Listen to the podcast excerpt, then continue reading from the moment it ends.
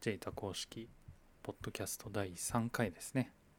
はい。始めていきましょうよろしくお願いしお願まいしすます今回は習慣化について話していきましょう、はい内容としては、えー太る習慣こんなのがあるよねっていう話と、はい。えー習慣化するための、まあ、テクニックこんな形でやると習慣化しやすいんじゃないかっていう話とあとは習慣化がなかなかできない人、まあ、いわゆる三日坊主になりがちな人の特徴最後はトレーナーの役割トレーナーがいると成果が出やすいのはなぜかみたいな話をしていきましょう、はい、ではまず太る習慣、まあ、習慣化がテーマなんですけど主にダイエット的な話ができればなと思うので、えー太る習慣って代表的なもの何があると思いますか代表的なもの、甘いもの食べる習慣があるとか、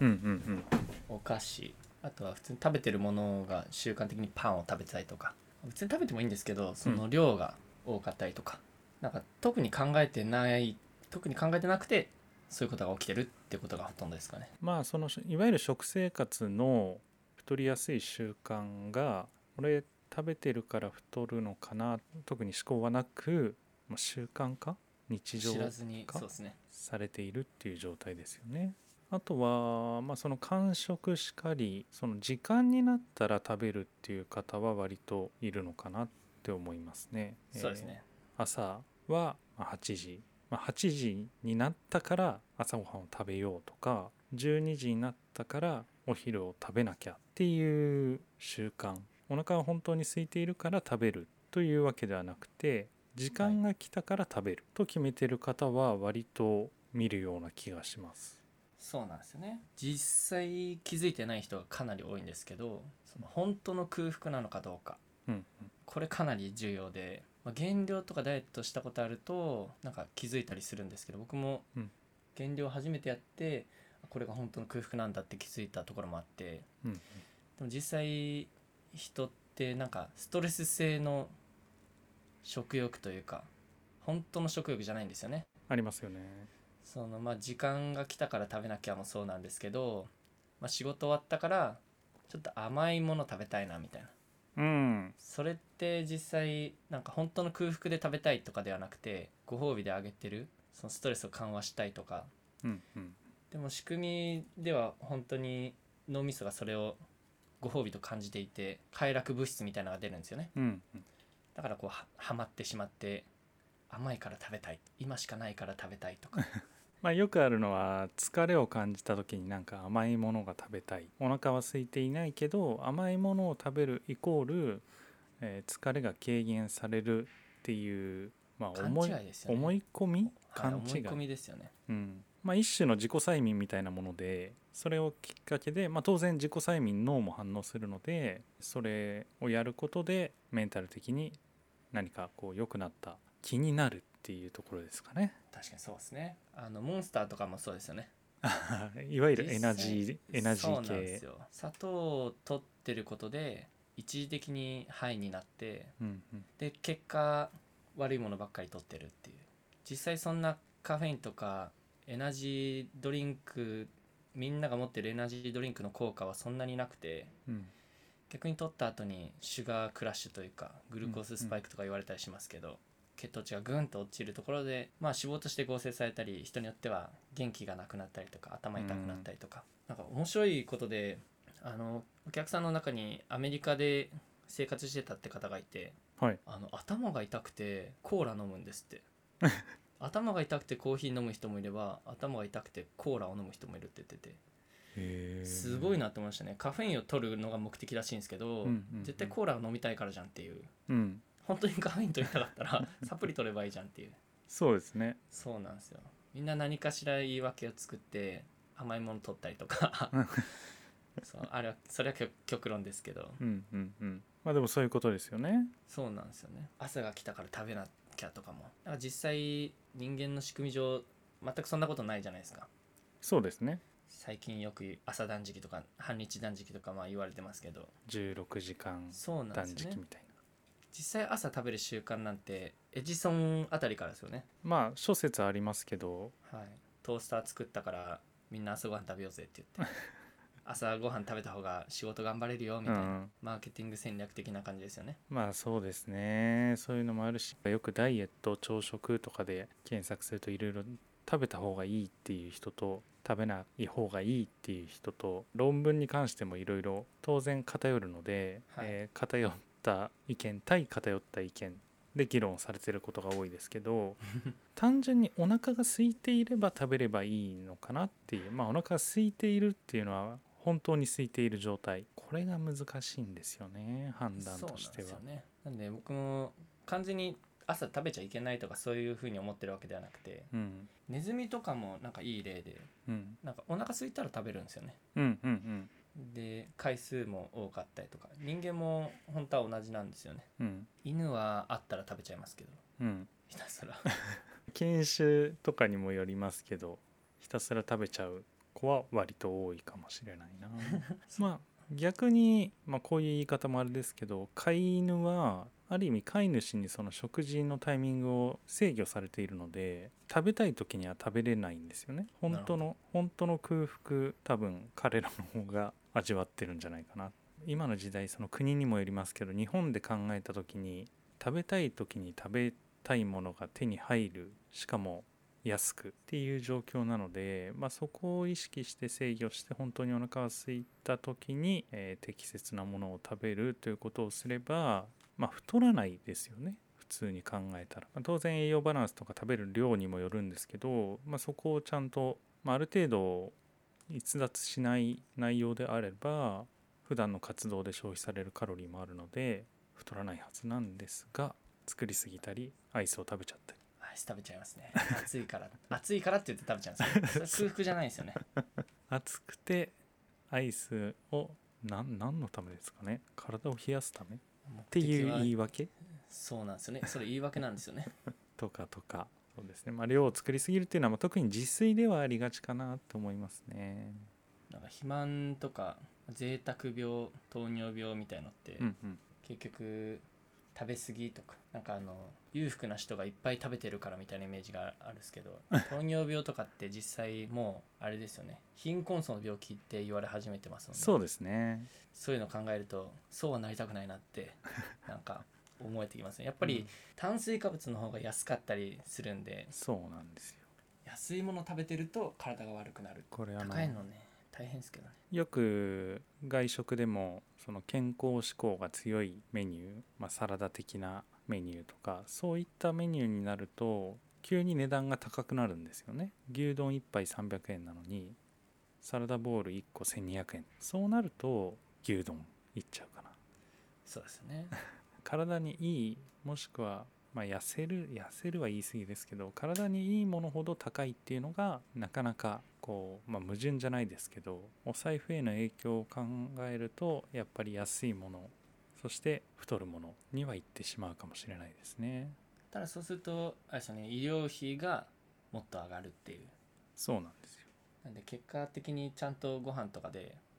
正しく野菜とか今高くなってますけど、うん、ちゃんと買って食べた方が医療費は下がるっていうそうですね。なんで炭水化物とかパンとかご飯とか麺とか安いですからそそっちばっかり買ってるんじゃなくてちゃんとお肉とかいいもの買って食べてる方が、まあ、医療費は結果的に下がるんで、うん、そっちの方がいいですよね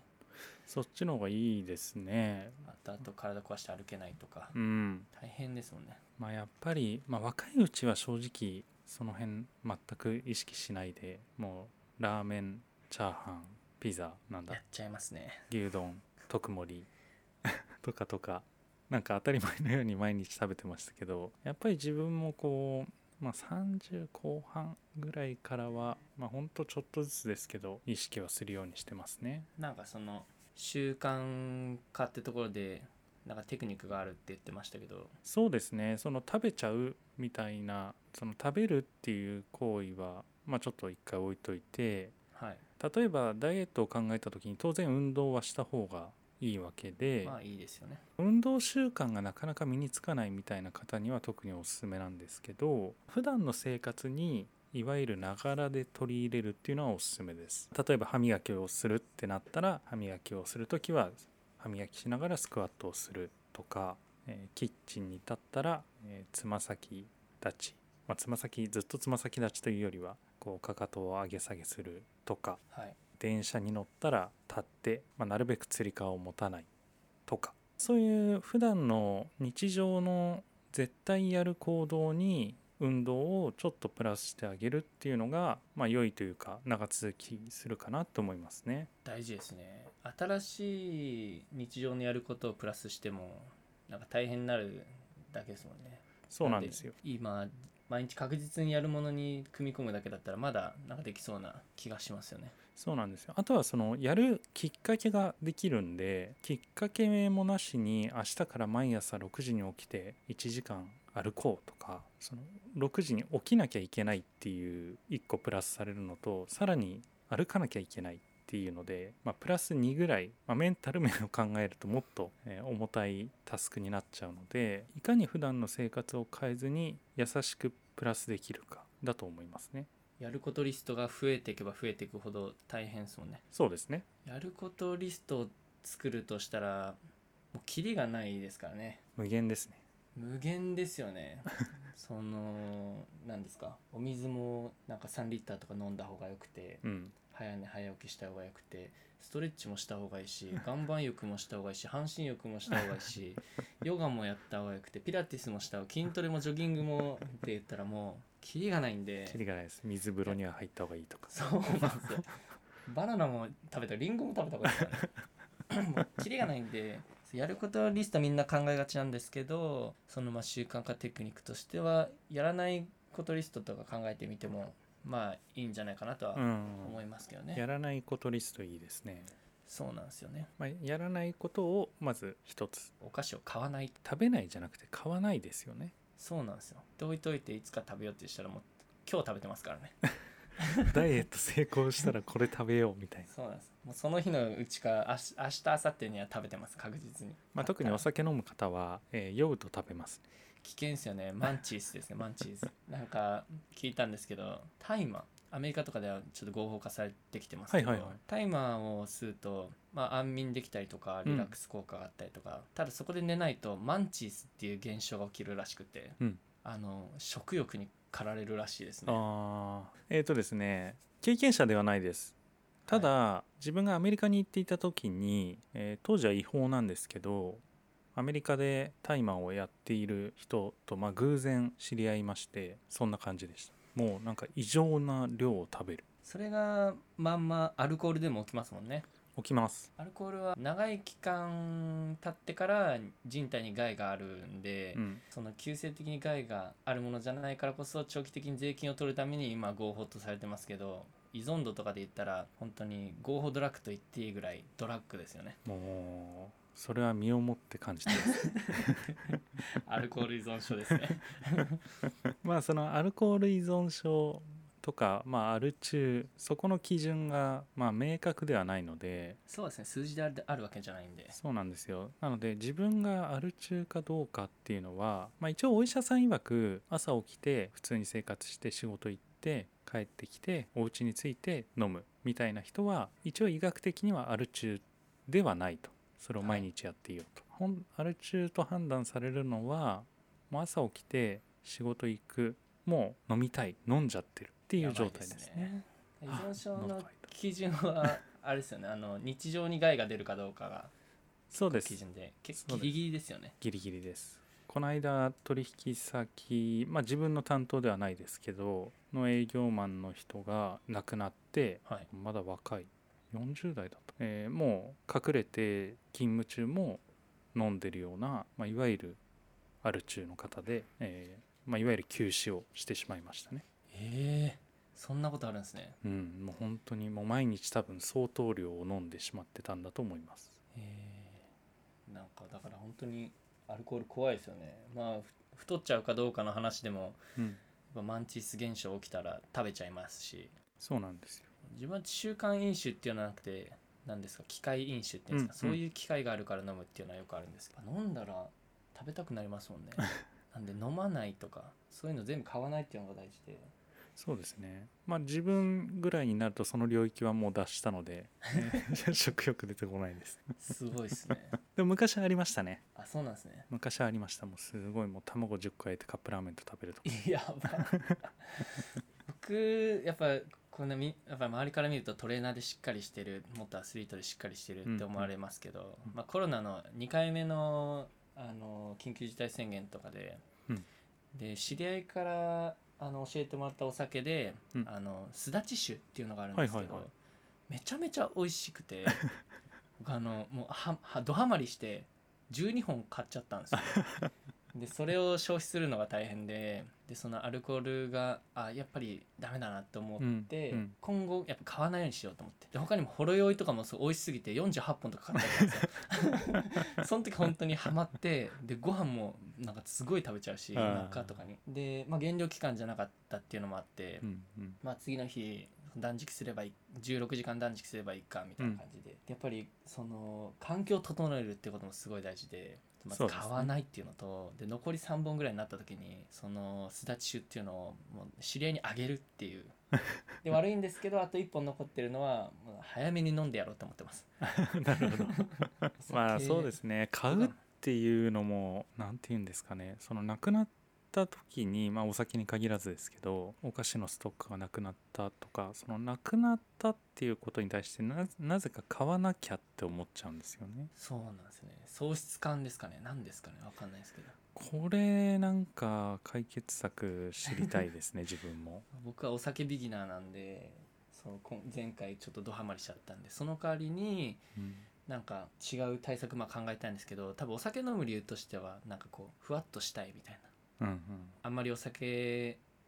飲んでも酔わない方なんで大量に飲んでしまってそこからふわってするんですけ どえー体に悪いんですけどねそのきっと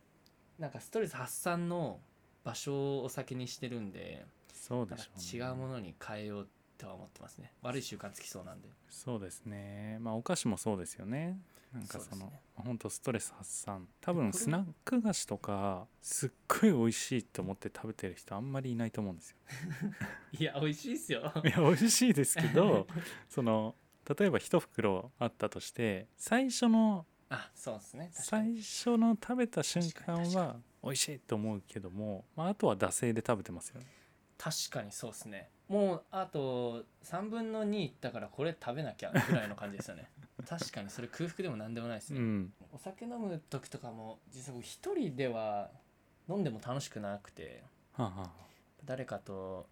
飲んでると面白いんでそうやっぱり誰かと一緒に頑張るとかってなると頑張れるかもしれないですね確かにまあ、トレーナーの仕事しててもそうですけどやっぱりパートナーとなんか一緒にダイエットしようとかうんそういう風にしてる方がそうですねなかなか一人で頑張ろうと思うとどうしても、まあ、甘えも出ますしね別になんか自分が頑張ってるっていうことに対して自分しかそれを知らなかったりするとここでやめても誰にも影響ないやとかっていう思考が働いてきて確かに戻ってしまう。行動心理学的にもそのグループでやらせた方が結果が良かったっていうのがあるぐらいなんで、絶対グループとかでもやった方がいいですしあのライザップには僕いましたけどライザップのお客さんに対応するためのメソッドみたいので、えっと、もん問題解決のパートナーに徹するみたいな言葉うんうんうんが作ってあるぐらいなんで、やっぱりお客さんをちゃんと問題解決のパートナートレーナーに対してこう密着させるみたいのがなんか大事とされてますね。そうですよね、まあ、間違いなく一人でやるより2人、まあ、もしくはそれ以上のグループがいいですよね。そうですね、まあ、運動何かをやめるっていう時もそうですし、えー運動など何かを続けるっていう時も一人でジムに行って一人で頑張るよりは、えーそれこそパーソナルとかの方が継続はできるでしょうし、まあ、スタジオプログラムとかでも毎回決まったところで、まあ、そこで仲間ができたりして運動以外の楽しみもあるってなると習慣化しやすいでしょうね。運動だけじゃないそれ以外の楽しみも増えそうですねグループとかでやるとそうですね知り合いができてとかうでんうんうん、まあコンテストとかその明確な目標があってそこに向かって頑張るっていう方は割と習慣化しやすいかったりしますけど目標という意味では習慣化できない人は目標設定が結構めちゃくちゃなパターンはあるかもしれないですね。ありますね1ヶ月でマイナス7キロ痩せたいとかそう結構、まあ、無謀なんですよね、まあ、できなくはないんですけど、うん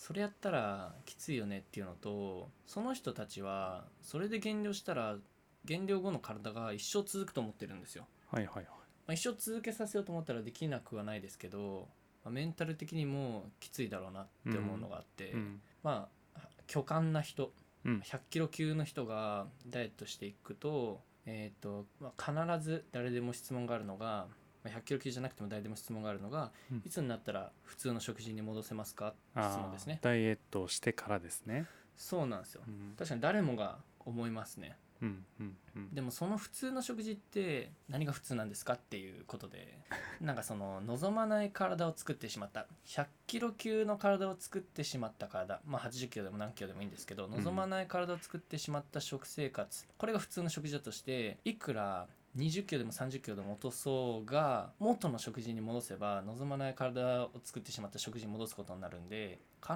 ず望まない体をまた作ることになるんですようね。んたとえそれを僕がやってもすごいトレーナーがやっても望まない体を作ることになるんで元の食事にはもう戻れないと思った方がいいですよね厳しいじゃあそれ厳しい無理じゃんってなると思うんですけど でもそれはなんか極端な減量とかではなくて健康的な食事をすれば絶対健康的な体でキープされるはずなんでそうですねみんなが求めてるなんかバキバキ、うんなんかスリムうんみたいな体っていうのは無理して作ってるんですよねうん普通の人以上の体ですから普通の人以上に頑張らないといけないんですよねそうだですねから普通の体を目指すぐらいやったら健康的な食事をしとけば、うんまあ、運動も必要ですけど普通の体は確実に作ることができますね、うんうんだから普通以上望むんであればいや普通以上にやらないといけないよねっていうだけで、うんまあ、それキープするのはもちろん大変ですけどスタートのやっぱり目標設定は明らか高すぎですよねそうですね目標が、まあ、無理をしてるのかどうかっていう判断が多分できないからそういうことが起きてしまっててメディアだったり、まあ、いわゆる SNS が原因なのかなと思いますね。そうなんですよねビフォーアフターとか見るともうなんか2日間ぐらいで起きたのかみたいな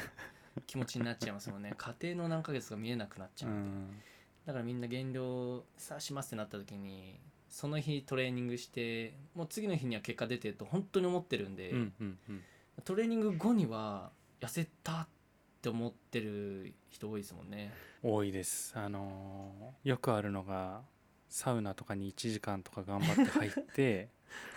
出て体重測って「おっしゃ1キロ落ちてる!」みたいなはいまあ、その逆とかあれこんなに頑張ったのに、むしろ、ありますねむしろちょっと増えてるしみたいな、まあ、その まあ1日というかその数時間でも結果を求めるっていうパターンがあるので、うんまあ、その目標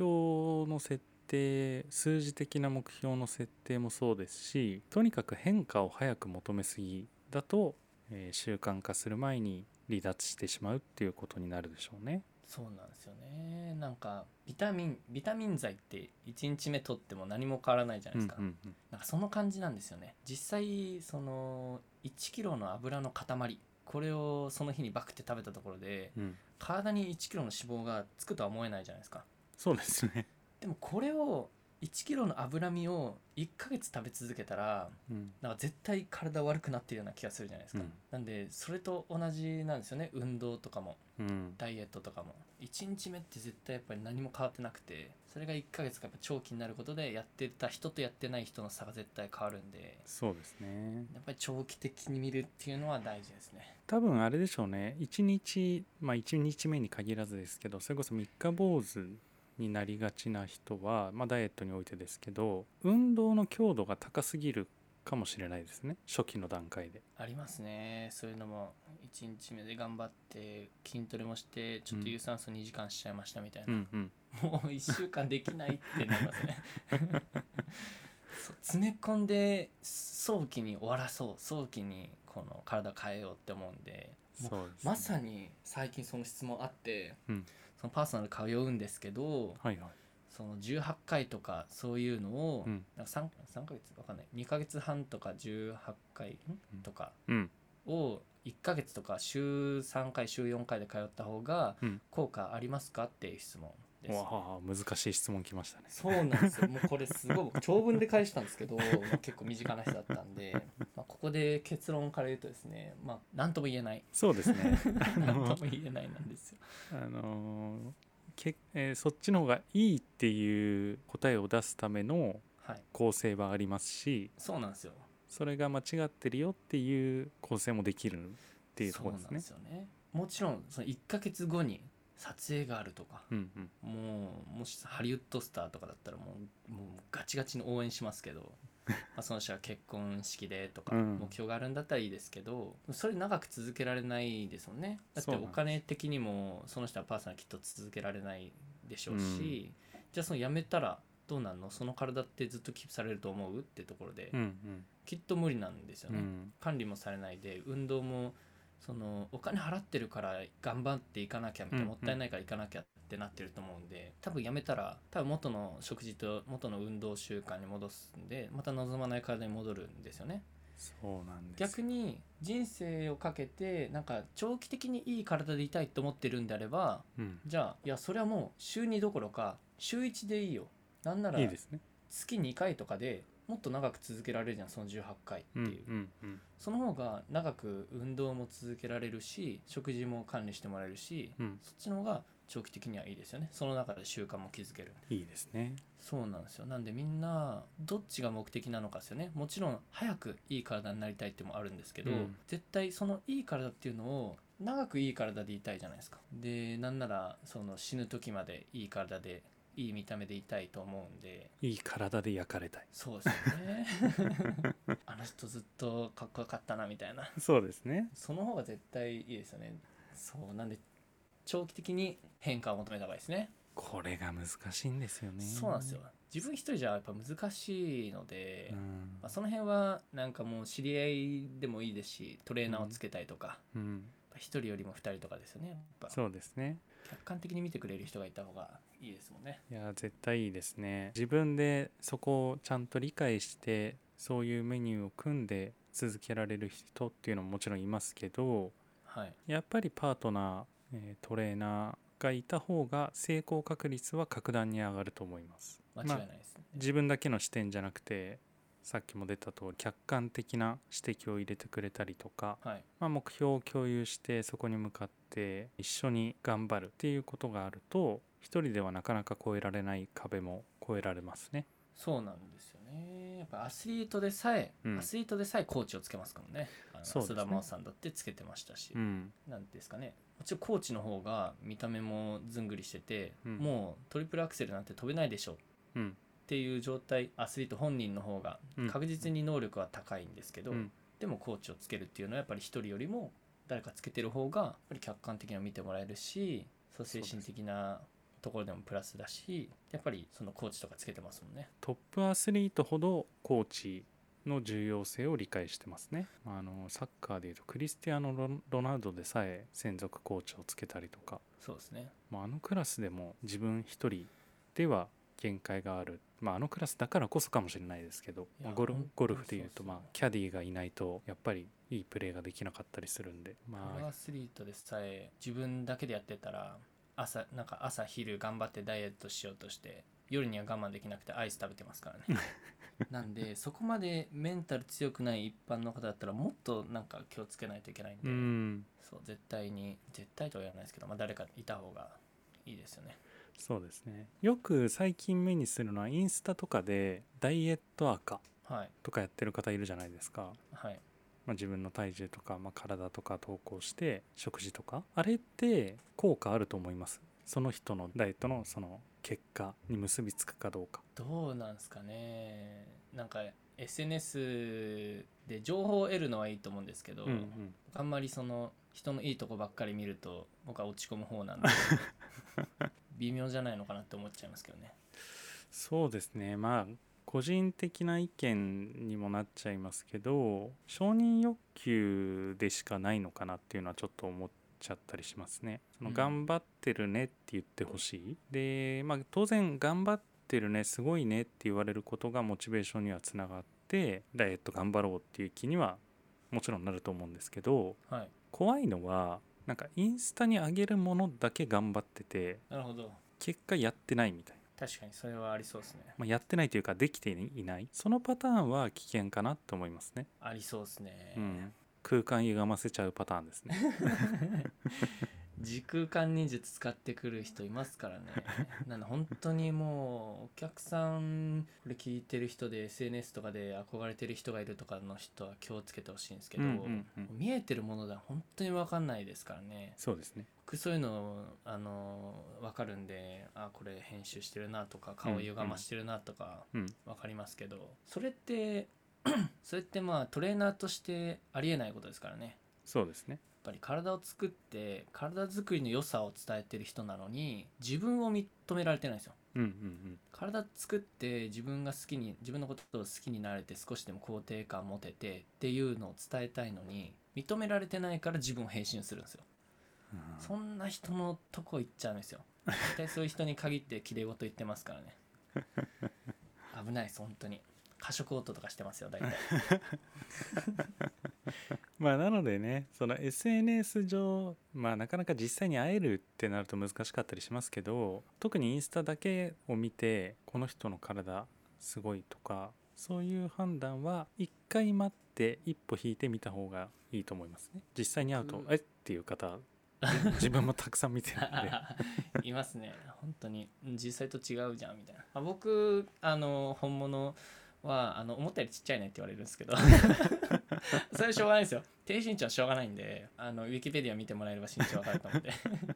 そう身長はしょうがないですなんですけどよく言われるのがなんかずっと体キープしてすごいねとか、はいはいコツあんのみたいなそれはもう僕はもう割り切っててもう表に立つ人間だから頑張るしかないと思ってるんで、うんうんあの無理してますねもちろんずっとキープしないといけないしトレーニングもしっかりしないといけないしなんでこれを真似すればみんなも確実にきついですそうですねでもまあ普通以上の体は作れますねもちろん自分は普通以上でいないといけないんで普通以上の努力をしてるってだけうんうんまあ、それは仕事上しょうがないと思ってるんでもし仕事が落ち着いたりとかもう表に立つことはそんなになくなってきたら自分はその健康をもっとより重視して生活すると思いますそうですよね実そう実際なんかその BMI とかも本当に長生きするって言われてる BMI って27なんですよね、うんうんでも世の中で良しとされてる BMI っていうのは20とか22なんですよねうんうんでなんでそれがまあ良しとされてるのかっていうと結構まあ闇が深いんですけど、メディアに出てくる綺麗な人とかってやっぱり BMI20 とか22以下なんなら18とかまあそうですよね痩せてる人をほとんど起用してるんですけど、まあみんなそこでそれが当たり前だって思ってるんでそこを目指すんですよね、うんそうなんなきゃいけないと思うんででも目指せないんですよねいや目指せないないんで、うんこれ買わなきゃこれ食べなきゃっていうのに駆られて購買欲が上がっていくと儲かりますねそうなんですよそれが狙いな んでそういう人を起用するんですよでも本当の人間の本当の人間の何ですか本能みたいのは全く違うとこうんうをん感じて、やっぱり昔の絵画とか見てもらえれば分かるんですけどぽっちゃりが綺麗なんですよね本当はそうですね僕もぽっちゃり結構好きなんですけど、うんまあ、デブまでいっちゃうとちょっとあれで すけどままああその自然な自然な体型ですよねそうなんですよ実際本当に人間はそこが好きなんですよそれ嫌いって言ってる人は洗脳されてる可能性が高いですねみんなが綺麗って言ってるから綺麗みたいなそうですねそうなんですよ実際なんか周りの人も僕はバキバキの状態になってると怖いって言うんでうんムチムチぐらいの方がなんかめこの間のメイクさんとかもまさに、うん僕は大会があの予定変わっちゃって、はいはいちょっとふざけた食事して全然あの整った状態じゃない状態で行ったんですよ少しむ,、うんうんくんでるぐらいの感じで、そしたらなんか「今の状態の方が好きです」って言われてすんごいクリーム腕に塗られたん ですよなんでみんなきっとうんそのなんですかメディアで見てるとかよりもちょっと肉ついてる方がきっと好きなんで健康的なんでねそうですよねまあそこ本能本能と言いますか本来の脳がこの人綺麗えー魅力的だって思うのは絶対過度なマッチョでもないしそうなんですよまあだからある種のもう性癖ですよ ねそこになるとそう寿命が長いイコール免疫力があるうんとか、あのーなんですか健康っていうイコール寿命が長いイコール生存本能的にそこを選ぶっていう風になってるんでそうですね本当はそうなんですよねみんなが目指してる BMI20 とか本当は目指さなくていいんじゃないかなとは僕は思ってますまあ、ただなりたいっていう方が来たらきちんとまあ応援はしま す応援はしまもちすね。ろんただそういうネタも僕はちょこちょこ出していくんで、うんなんなら自分もそのもう表に立つことがないとかなんか仕事がついたら自分もそういうそこを目指した生活はすると思いますねうんうん、本当にその体になりたいのかなんでなりたいのかなるべきなのかみたいなのを一回考えると答えは変わってくるかもしれないですね。そうですねちょっと話があのあちこち行きましたけどまあ習慣作りとしては、まあ、今まででき出てきたような、まあ、1人よりも2人でやるとか目標設定を高く設定しすぎないとかやることよりはやらないことをまあその辺ですあとは時ね。自分の生活のタスクいつも必ずやるタスクに組み込むそうですねってこと歯ですね磨きお風呂、その辺ができれば、まあ、できるんじゃないですかね、うん、できると思います。まあ、というわけで今回は、まあ、ちょっと後半話ずれましたけど、えー習慣化について、えーお伝えしました。まあ、習慣化なかなかできないで悩んでる方は多いと思うので